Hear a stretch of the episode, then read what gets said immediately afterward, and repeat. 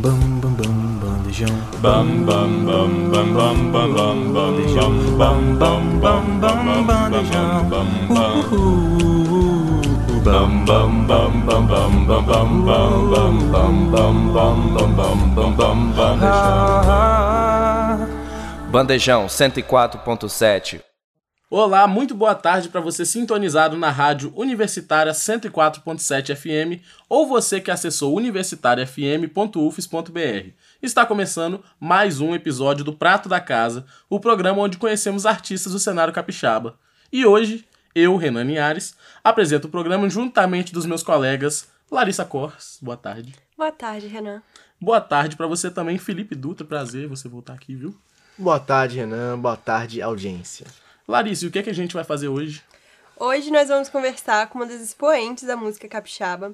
Ela é cantora e também compositora e passou a mergulhar de vez no cenário das músicas autorais e agora nos dá o prazer de conhecê-la. Muito boa tarde, Caju.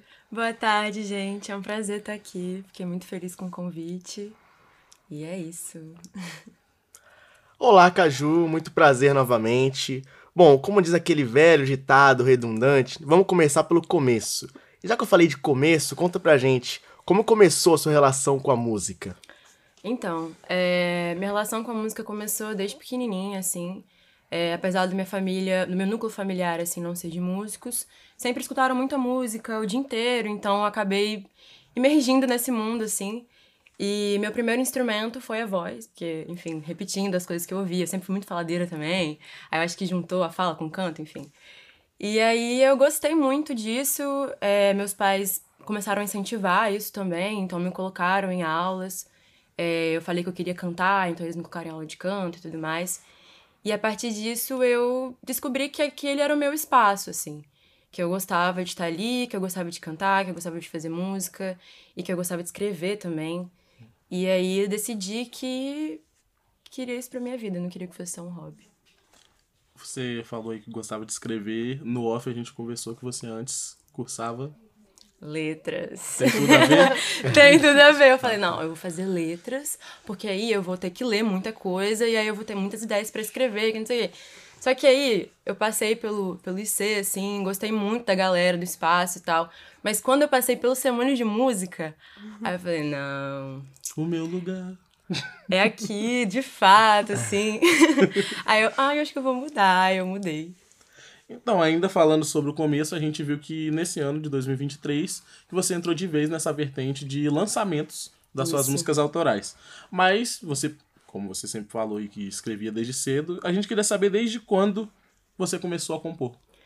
Então, é, eu acho que eu não, não consigo ver um momento em que eu comecei de fato. Eu acho que eu sempre cantarolei algumas coisinhas, escrevia poema, que não sei o quê, mas que eu decidi, assim, realmente começar a compor e tudo mais, eu acho que foi um pouco antes do meu ensino médio, que aí eu tenho meus caderninhos, assim. É um desde momento que época. Você lembra de ter escrito do começo até o final? Isso, de, tipo assim, realmente me preocupar, sabe? Em escrever e ter uma continuidade e tudo mais.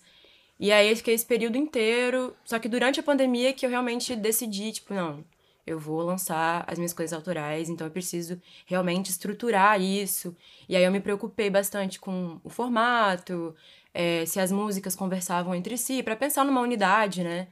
É, nos shows e, enfim, nas gravações e tudo mais. Aí foi durante a pandemia que eu decidi que eu queria ser uma artista autoral mesmo, assim.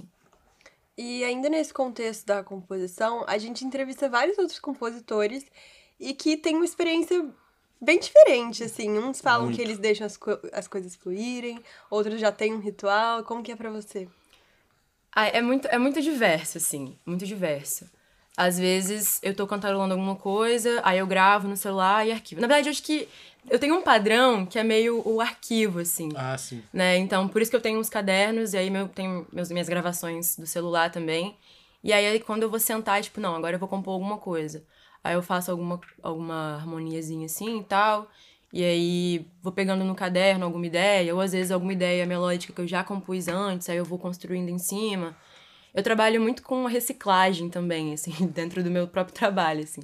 De poemas que eu vou escrevendo E aí eu vou pegando um fragmento de um, misturando com um fragmento de outro que tem uma temática parecida. E aí vai construindo uma coisa nova, assim. Às vezes eu revisito meus outros cadernos e vejo coisas legais que eu deixei pra lá por algum motivo. A gente gosta de perguntar isso porque já teve até situação... Acho que o Felipe tava comigo de um rapaz que, de uma banda de rock, que ele, antes de começar a compor, ele se tranca e começa a ouvir um sertanejo. Que então, maneiro! Não sei se segue muito um padrão. Nunca me aconteceu, pelo menos, assim. Mas eu vou testar, ver como que é. Ver se sai alguma coisa diferente. Então, ainda falando de cantar e compor, né? É, quais são suas referências, assim, musicais? É, tem algum artista específico ou estilo musical preferido que você curte? É meio complexo isso. Porque eu acabo ouvindo muita coisa, assim. Principalmente por causa da faculdade também. A gente acaba tendo que ouvir de muita coisa. Mas eu acho que eu tenho escutado muito ultimamente. Jadza, Jussara Marçal, Josiara também, o Ed Luna. Uh, tenho escutado muito Lousa, Liyakuza e So, que são duas cantoras. Uma não é francesa, uma é francesa, agora outra não lembro de onde que é. Mas que são mais do trap, assim. Uhum. É, é um pouco... diverso. Aí tem os clássicos, Gilberto Gil, que eu sou apaixonada. Nenhum que você coloca, assim, top um. Ai, é muito difícil. Não dá, cada um tem sua, sua coisinha, assim.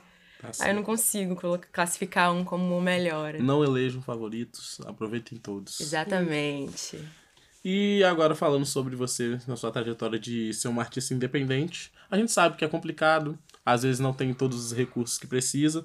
A gente queria saber se você contou com algum tipo de apoio nessa sua jornada, desde lá do começo até hoje. Minha, minha maior... apoio, assim, sempre foi minha família e meus amigos, de fato.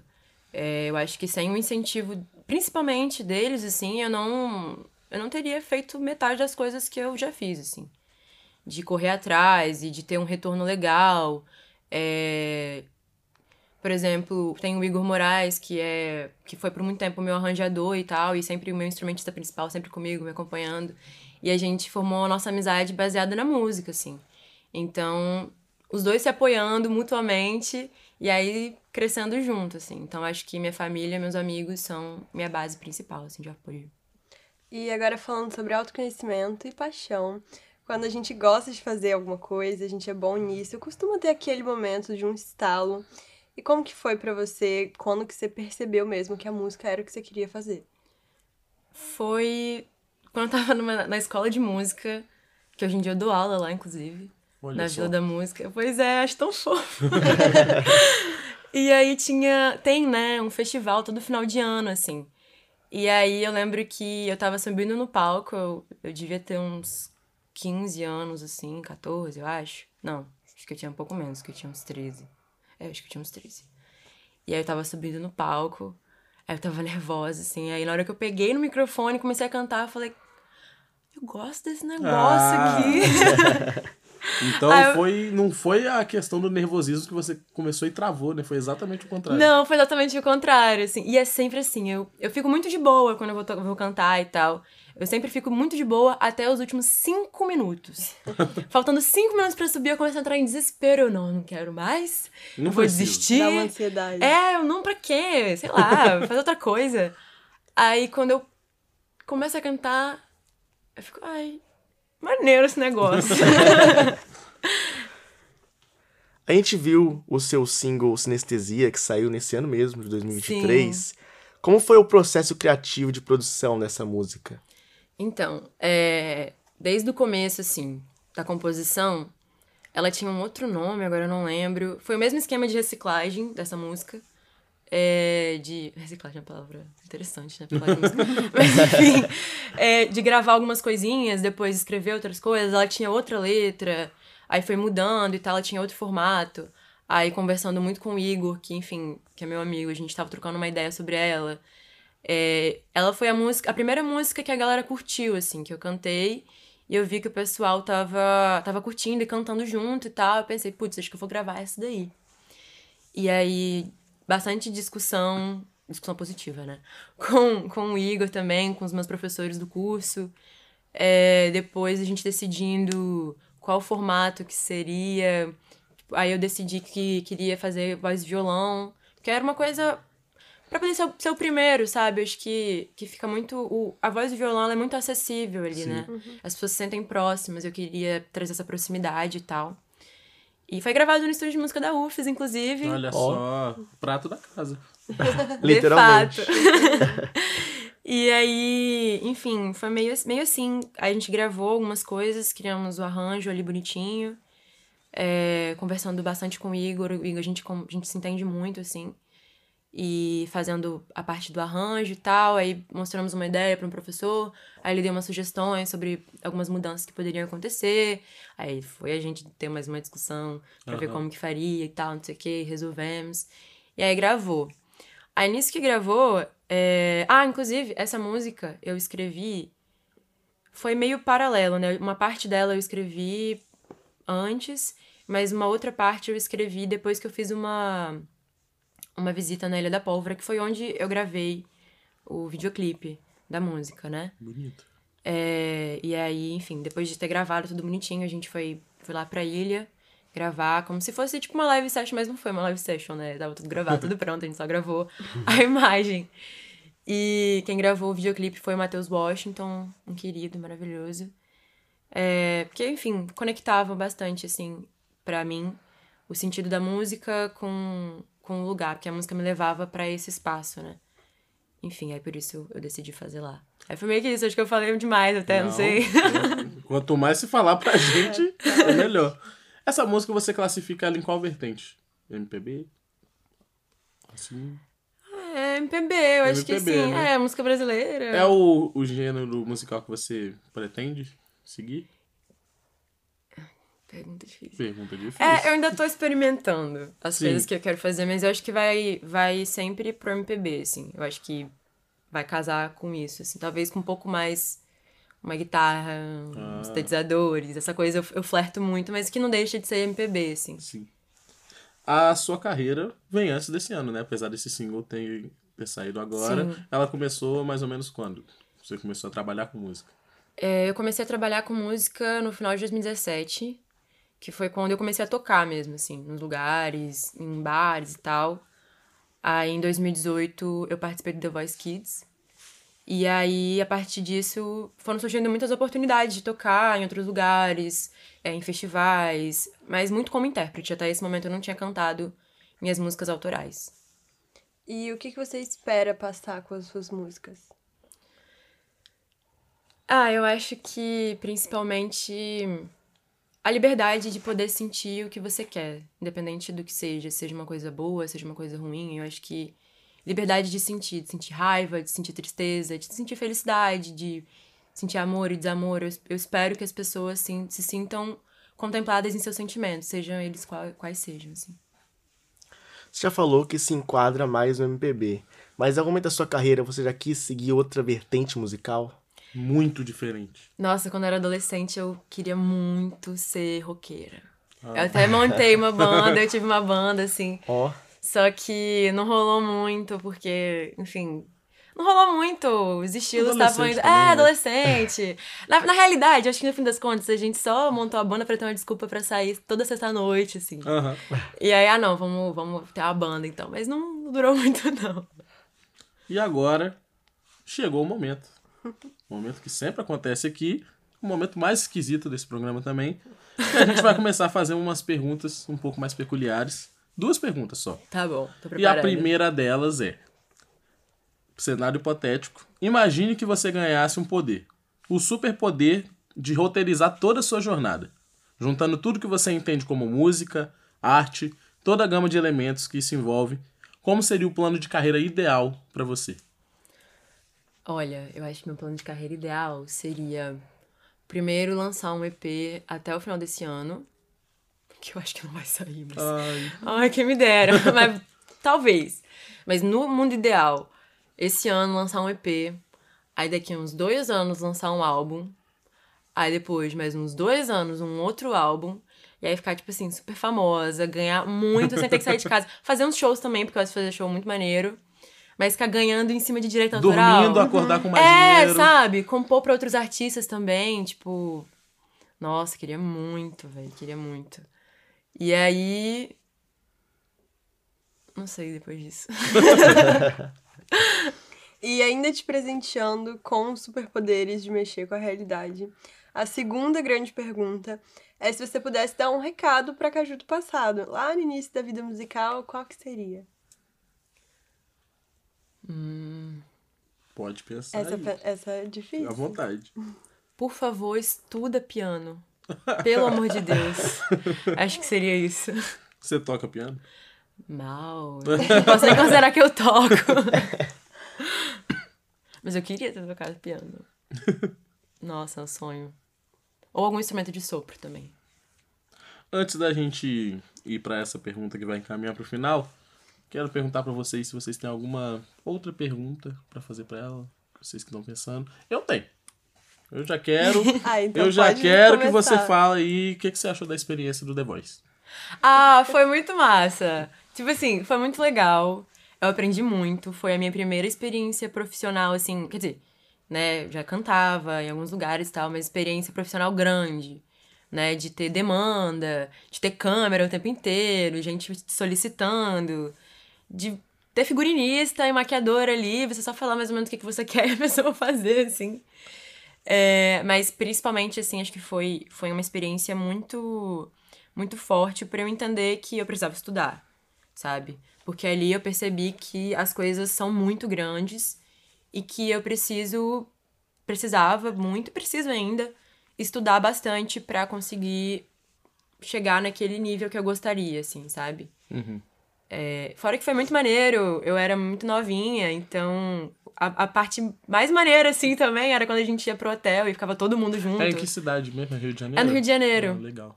E aí ficava todo mundo junto, assim, e curtindo. Parecia todas as crianças estão lá no, no Todas mesmo as lugar. Crianças, ficam todo não mundo junto. Isso aí é um filme da Sessão da Tarde. É, é massa, era muito um massa. Musical. E ficava todo mundo cantando, foi muito maneiro. Caju, você falou que você acha super legal também a experiência com shows. E qual que é o seu histórico em relação a isso? Você tem experiência de shows? Você gosta de fazer mesmo? Eu tem, gosto muito de... Tem planejamento de próximos shows? Bom, por agora, show autoral, assim, não tem nenhum marcado, porque eu vou ficar um tempo me dedicando ao E P e tudo mais, mas, nossa, eu gosto muito de palco, tipo, muito, muito mesmo, seja cantando, seja cantando, mas não é, como... Cantando, não, é, cantando, e cantando, e cantando, encantando. É, porque eu já fiz alguns musicais também, eu gosto muito dessa parte que é mais, mais teatral, mas também gosto muito da parte, eu artista autoral, assim, também. Então, eu gosto muito de E palco. O primeiro show? Você lembra como foi? Pra contar pra gente?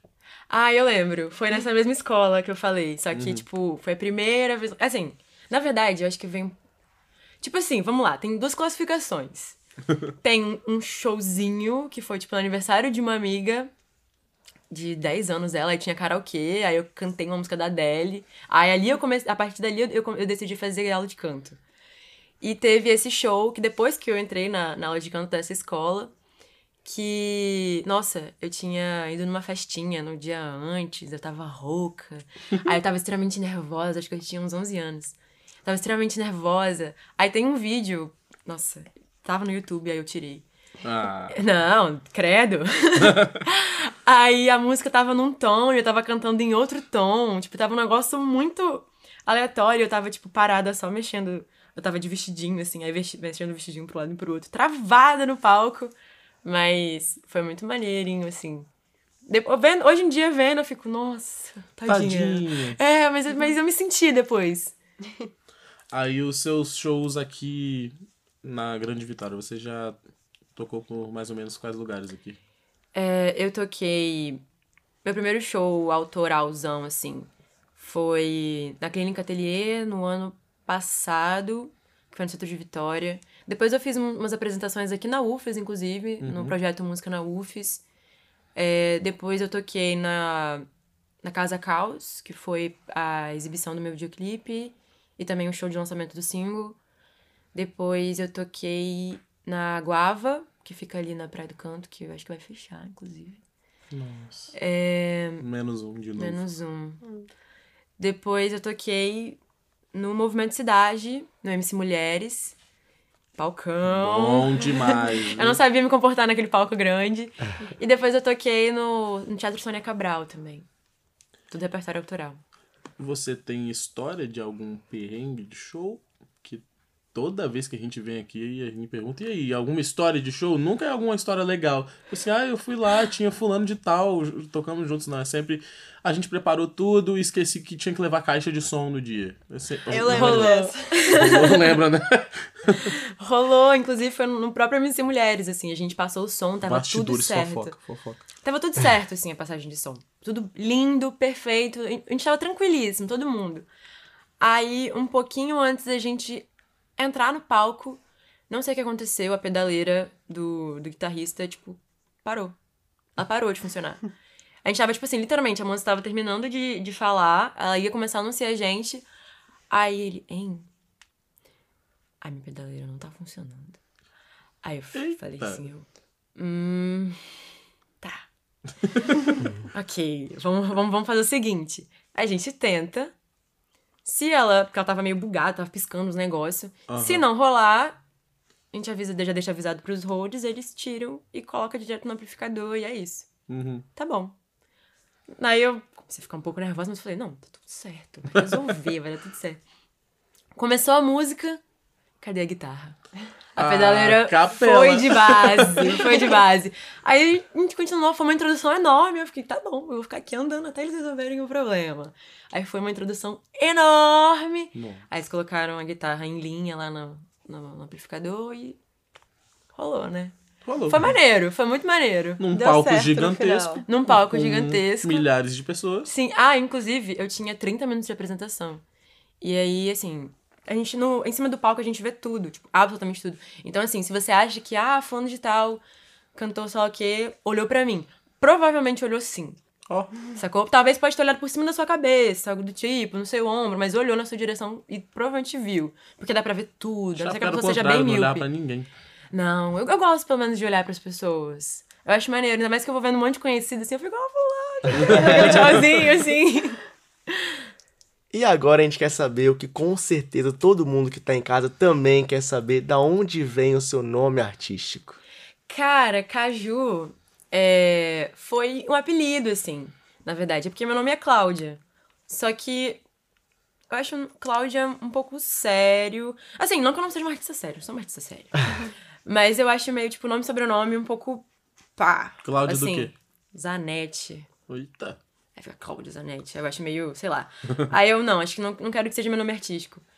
E aí eu fiquei pensando sobre várias opções de nomes artísticos e tudo mais. E aí, assim, ninguém, quase ninguém me chama pelo nome, pelo nome, nome próprio, né?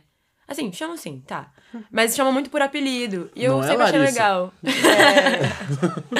Mas esse apelido eu não conhecia. Eu é, não, não esse, esse acho é. que não. Então, pra quem não tá entendendo nada, porque não tava gravando, nos bastidores a gente descobriu quase uma amizade de infância aqui. Ou, sei lá, uma madrinha, porque... A Caju disse que viu a Larissa no colo da mãe ainda bebê. Conhecidas de muito tempo. Sim. Muito tempo. E... Ah, e aí foi isso, meio que... Que eu escolhi Caju, achei que foi achei legal, porque é a Caju e não o Caju. E eu acho que é um, um nome que me representa, assim, bem tropical e tal. Então, se ninguém tem mais nenhuma pergunta a fazer, a gente quer fazer aqui o nosso momento faixa a faixa, que no seu caso a gente vai dizer o nome da sua música e você vai falar pra gente o que você quiser sobre ela. Se você, você pode falar o que você quis passar com ela, qual foi uhum. o processo dela, o que você quiser. Então, a gente vai falar agora de sinestesia. Bom, sinestesia, pelo próprio nome, assim, ela tenta te colocar em um lugar, assim. É, não, não necessariamente um lugar, pra mim foi um lugar. É porque eu, eu penso que a música, ela tem essa, essa, essa magia sinestésica, assim, de te colocar em algum lugar, de te remeter a uma lembrança... e tal, e eu tenho muito disso de associar pessoas a cores e a lugares também. E essa música, quando eu compus, ela me leva pra aquele lugar da Ilha da Pólvora e tudo mais, assim. Acho que também, porque também dentro dessa música eu penso muito na coisa dual, né, de um desejo e ao mesmo tempo um, um não também, sabe, de uma pessoa, o eu lírico, ele, ele tem um desejo ao mesmo tempo que ele não quer, não Sim. aceita isso. E... É, tipo, da primeira estrofe já meio que fala isso, né? Refletido em tua alma, me causa náusea, o eterno querer. Tipo, eu não quero querer, sabe? Sim. Mas eu quero, tipo, né? E às vezes eu amo sem te ver e sem te ter ele, né? Tá meio pá. É, e por pura teimosia, não quis me entregar, te devorar, me devorar e não aguentar. Tipo, eu tô afim, mas tipo assim, eu não vou. Eu não vou, sabe? É, sabe? Eu não vou, eu não vou. E quando eu falo, tipo, sinestesia, terracota, azul, marrom, teofitá, teu olhar não me diz nada, são as cores que eu relaciono a, ao objeto que eu... Ao objeto, né? Uhum. A pessoa-alvo, assim, Sim. né? Ao objeto do afeto, no caso. É, então, também remetendo a esse lance da, da sinestesia, assim. Gostei muito da, da escolha no nome, porque sinestesia, né, pra quem não, não sabe, é, é tipo uma condição onde as pessoas... O cérebro envia informações... para lugares diferentes, então você pode associar cheiros a cores, ou gostos a cores, ou no caso da Caju até a lugares Sim. e coisas diferentes. E como você mesmo disse, a música já tem esse papel, né? Sim, a gente total. Relaciona as músicas a tudo à nossa volta, tem muito esse, esse apego, então é um nome muito bom, muito legal. Obrigada. E agora, encaminhando para o final da entrevista, a gente queria saber o que esperar dos seus próximos trabalhos. Então, agora... Como eu já tinha falado antes, eu tô trabalhando no meu E P com músicas que eu já toquei, né, por aí. Então, quem foi no show vai reconhecer as músicas, quem é. não foi vai ter que ouvir. É, e tô muito empolgada com essa produção. São músicas que eu acho que dialogam entre si, então tô tentando trazer uma unidade pra esse, esse E P. E acho que pode esperar que vai ficar bom. Pode esperar que vai ficar bom. Então, quando sair, por favor, volte aqui. No Com certeza. Casa, que a casa é sua, todo mundo... Se tiver mundo... um horário reservado pra mim. Sempre tem. Isso aqui, esse espaço aqui é de vocês. Então, agora que a gente já tá se encaminhando pro final, por favor, seu momento, se divulgar, redes sociais, YouTube, Spotify. Bom, é, meu Instagram, eu acho que dá pra encontrar no YouTube também e no Facebook, é arroba cajuzn. No Twitter também, não falo muita coisa lá não, mas no Twitter também. É, no YouTube, tá Caju, se você não encontrar de primeira, você coloca Caju Sinestesia, que aí vai aparecer o single. E, enfim, tem um videoclipe no YouTube, muito bonito. É, como eu falei, Matheus Washington que fez, então assim, tá impecável, super delicado. Dá uma assistida lá, tá bem maneiro. E é isso. Muito obrigado pela sua participação, Caju. Eu que agradeço pelo convite. Muito obrigado, Larissa. Obrigada, Renan. Felipe Dutra, muito obrigado mais uma vez. Muito obrigado, Renan. E muito obrigado ao coordenador Pedro Marra, o nosso chefe, que vai ouvir isso aqui em algum momento, o técnico de laboratório de áudio, Robert, e a Júlia Bruschi pela gravação. Muito obrigado. Eu sou Renan Linhares e esse foi mais um episódio do Prato da Casa. Até a próxima. Esse foi mais um programa Bandejão na Rádio Universitária, que rola sempre das doze às quatorze horas. E se você gostou, então não esqueça de acompanhar a gente nas redes sociais, arroba Bandejão Rádio, porque esse é um projeto do Departamento de Comunicação Social com os alunos de jornalismo, propaganda e publicidade e cinema e audiovisual, sob a coordenação do professor Pedro Marra e Lívia Souza. O programa conta com o apoio da Fundação de Amparo à Pesquisa e Inovação do Espírito Santo, via edital FAPES número doze de vinte e dois, Universal Extensão.